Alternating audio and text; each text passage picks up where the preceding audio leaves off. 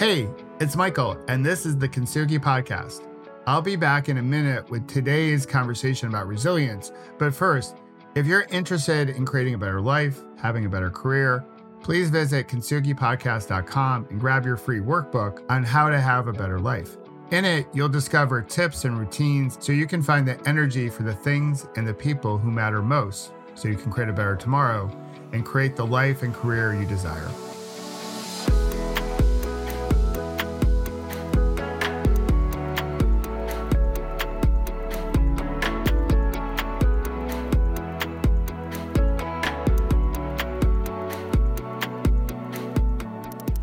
Hey there, it's Michael, and welcome to the Kintsugi Podcast, conversations about resilience.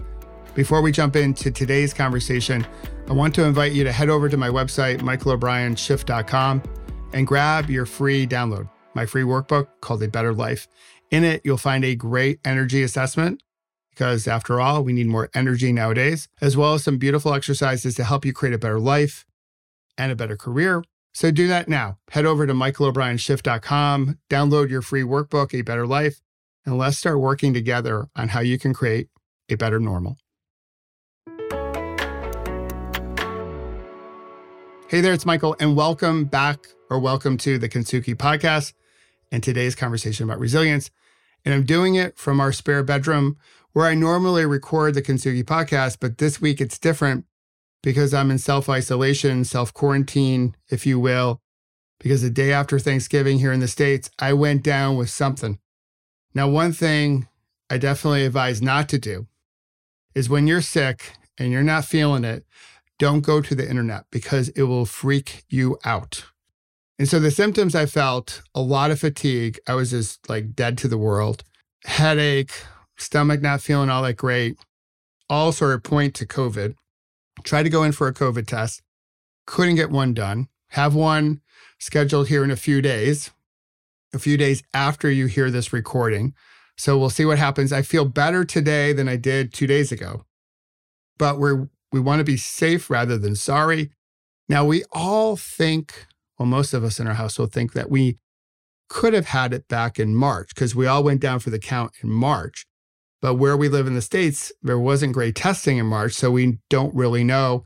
I went for an antibodies test in July, and that came back negative for antibodies. Now, my friends that know the field said, well, you can't really trust those tests. So since March, since all this, we've been trying to do the right thing. Wear our masks, social distance, wash our hands, all that jazz, because we're not entirely sure if we had it. Well, on Friday, I thought for sure I had it or maybe had it again.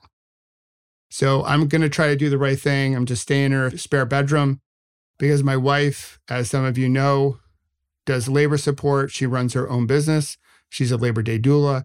She has to pop into the hospital when her clients are about to deliver. So I want to try to help the rest of the family stay healthy. So I'm spending some time in our bedroom until I get my COVID test. And one thing that was really funny on Thanksgiving, we went around and we talked about what we were grateful for. We had more tears this year than probably any year. Certainly grateful for our time with one another.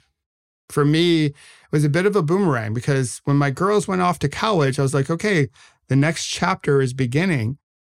And them coming back into our world, even though we were totally psyched, and we are still totally psyched for empty nester land for us, my wife and I.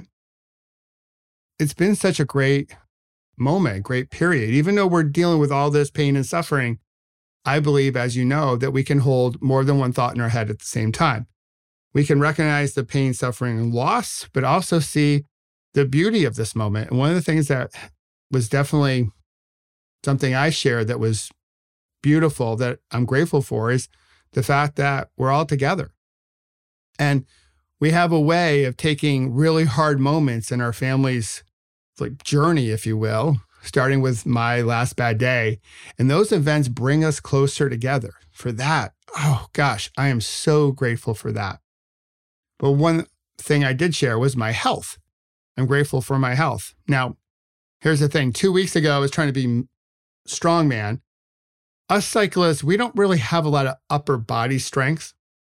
And so I was bringing a whole shelving unit downstairs because all the Pause, Breathe, and Reflect merch has been flying out of the house in a really good way. So I've had to amp up my inventory. I've learned a lot about inventory management, which I'm not really good at. I'll be quite honest about that. I'm like Kintsugi art that hasn't been put back together as beautiful art. I'm still a little broken when it comes to inventory management. So had this big shelving unit that I was going to put together from Target. Probably weighed about 50 pounds, and I tried to carry it all by myself, even though the box says, carry this with two people. And when I walked down the stairs, I could feel my back tightening up. The next day, I did a 3-hour ride, and the rest, as they say, is history. So I've been resting the back, haven't been working out, going to the chiropractor. It feels better today than it did since the last 2 weeks, but still not on my bike, not a happy camper when it comes to exercise. So my health is something I'm always grateful for. After going through what I've gone through, health just becomes such a primary focus. And I hate when I do things where I've basically altered my own health. I was a bit of a chucklehead, if you will, carrying that box downstairs. So I got some stuff going on today as I record this, as I come out to you.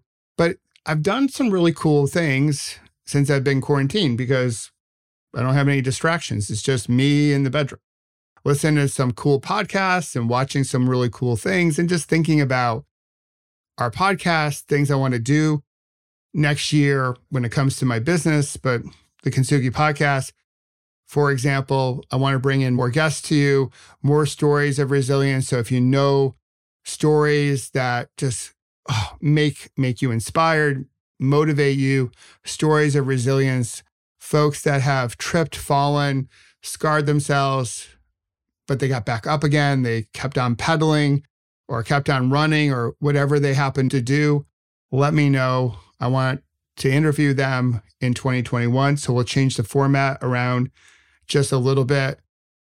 Certainly thought about the Pause, Breathe, and Reflect movement, which is catching fire, because when I think about all that's happened to us this year, the big events, how COVID has hit our lungs, our respiratory system, our breath, how George Floyd lost his life when his breath was restricted for 8 minutes and 46 seconds. And that's just one, I hope we don't forget that. Because just going silent for 8 minutes and 46 seconds is something that we normally don't do. It's an incredibly long time. So he lost his life when his breath was restricted for that long. Of course, the wildfires out west, the wildfires in Australia, they have scorched the earth, which has made it hard for us to breathe. We held our breath waiting for the election results here in the US, and we currently hold our breath waiting for what's around the corner when it comes to this moment in time. So our breath is that one common denominator that links everything that's happened this year. And when I first developed Pause, Breathe, and Reflect, I was in the hospital recovering from my last bad day. And when I felt overwhelmed, I would reconnect with my breath. And it had a beautiful way of just calming me down and helping me see things a little bit more clearly. And then with that, I gained more confidence that I was tougher than this tough moment, that I was resilient and all that jazz. And I think, well, actually, I know, you know it too. This year has been overwhelming. And I believe one of the best things we can do is pause, breathe, and reflect just to slow things down, because slow is smooth and smooth is fast. It will help us see things more clearly and give us the confidence that even this moment, as tough as it is, as fatigued as we are more resilient than this moment in time. I truly believe that. So I've thought a lot about that. So here's a couple of different things that I've watched. I'll put it on your watch list, which I think are really cool. One's on Netflix, The Queen's Gambit. Many of you probably have already started watching it or have watched the whole series. My oldest daughter started watching it, and then we brought out our chess board because, God, it's been so long since I played chess.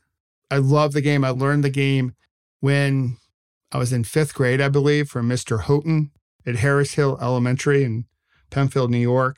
I just love everything about it, but I haven't played in a while, so it was really cool when she saw it. She brought out the board and we started playing again. But what I love about the story is that it has elements of resilience through it, and certainly has elements of kintsugi, how we are perfectly imperfect, we break and we can come back together.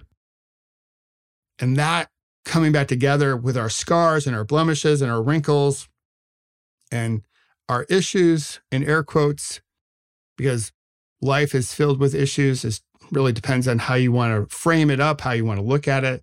So it has resilience in it, like our spirit of kintsugi, that we're perfectly imperfect, but also just the wonder of your Peloton, the fact that you cannot get through things alone. You got to get through things together. To quote Robert Frost, the only way through is through, but it's so much easier when we do it together. I loved it. I really didn't have much bandwidth, mental bandwidth for much more on Friday. So I completely binged, which is not my style. And I watched the whole series of The Queen's Gambit, which I thought was so great. Put it on your watch list. And something that I watched this morning, this is not on Netflix, but it's on Amazon. It's called The Feels Good Man. It's about Pepe, the frog. You might know about the frog, but this was wild. Just, I've watched The Social Dilemma this year, one of the great things I watched on Netflix. But this docu like blew me away. Just seeing how, Mark created his Pepe the frog, and really with an innocent eye, and how it was hijacked by the alt-right, and off to the races we go, and how some of these things, how imagery and icons go viral. So definitely watch it. I'm going to put it up on my Facebook feed. So if anyone out there follows me on Facebook, you can pull the link.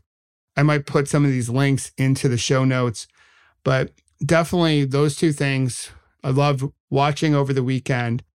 And I really just spent the time just sort of enjoying the quiet, to be honest. Listened to a few podcasts. Brene Brown's one of my favorites. Love what she's doing with her both of her podcasts. So I listened to her a lot. And I also listened to Rich Roll, one of my faves. And then Finding Mastery. So with Michael. So those three podcasts, The Queen's Gambit, Feels Good Man, those are some of the content, if you will, that I downloaded and watched in my quarantine. Hopefully tomorrow I get my tests and I'm free and I go back to life, but I'm feeling pretty good. But I just wanted to reach out to folks and record an episode just with different thoughts that I have going on right here in the moment. Certainly as we finish up the month of November, now head into December, gratitude is still with us again. We could hold more than one thought in our head at the same time. We can feel and see the pain, suffering, and loss. We can take action to do something about it. We all have that, micro step, the small things we can do, like wearing a mask, social distancing, washing our hands, all that jazz. But we can still see the opportunity that this disruption has caused. I'm really excited about the future of work. How do we go back to work?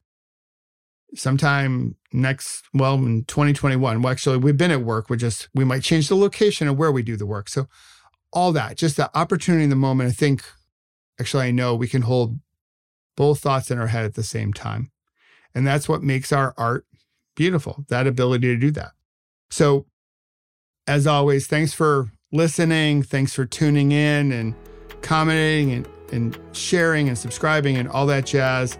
Until next week and our next conversation about resilience, I want to invite you again to pause, breathe, and reflect as I do each week. And of course, as I mentioned a couple weeks ago, have fun storming the castle. We'll talk to you then. Bye-bye.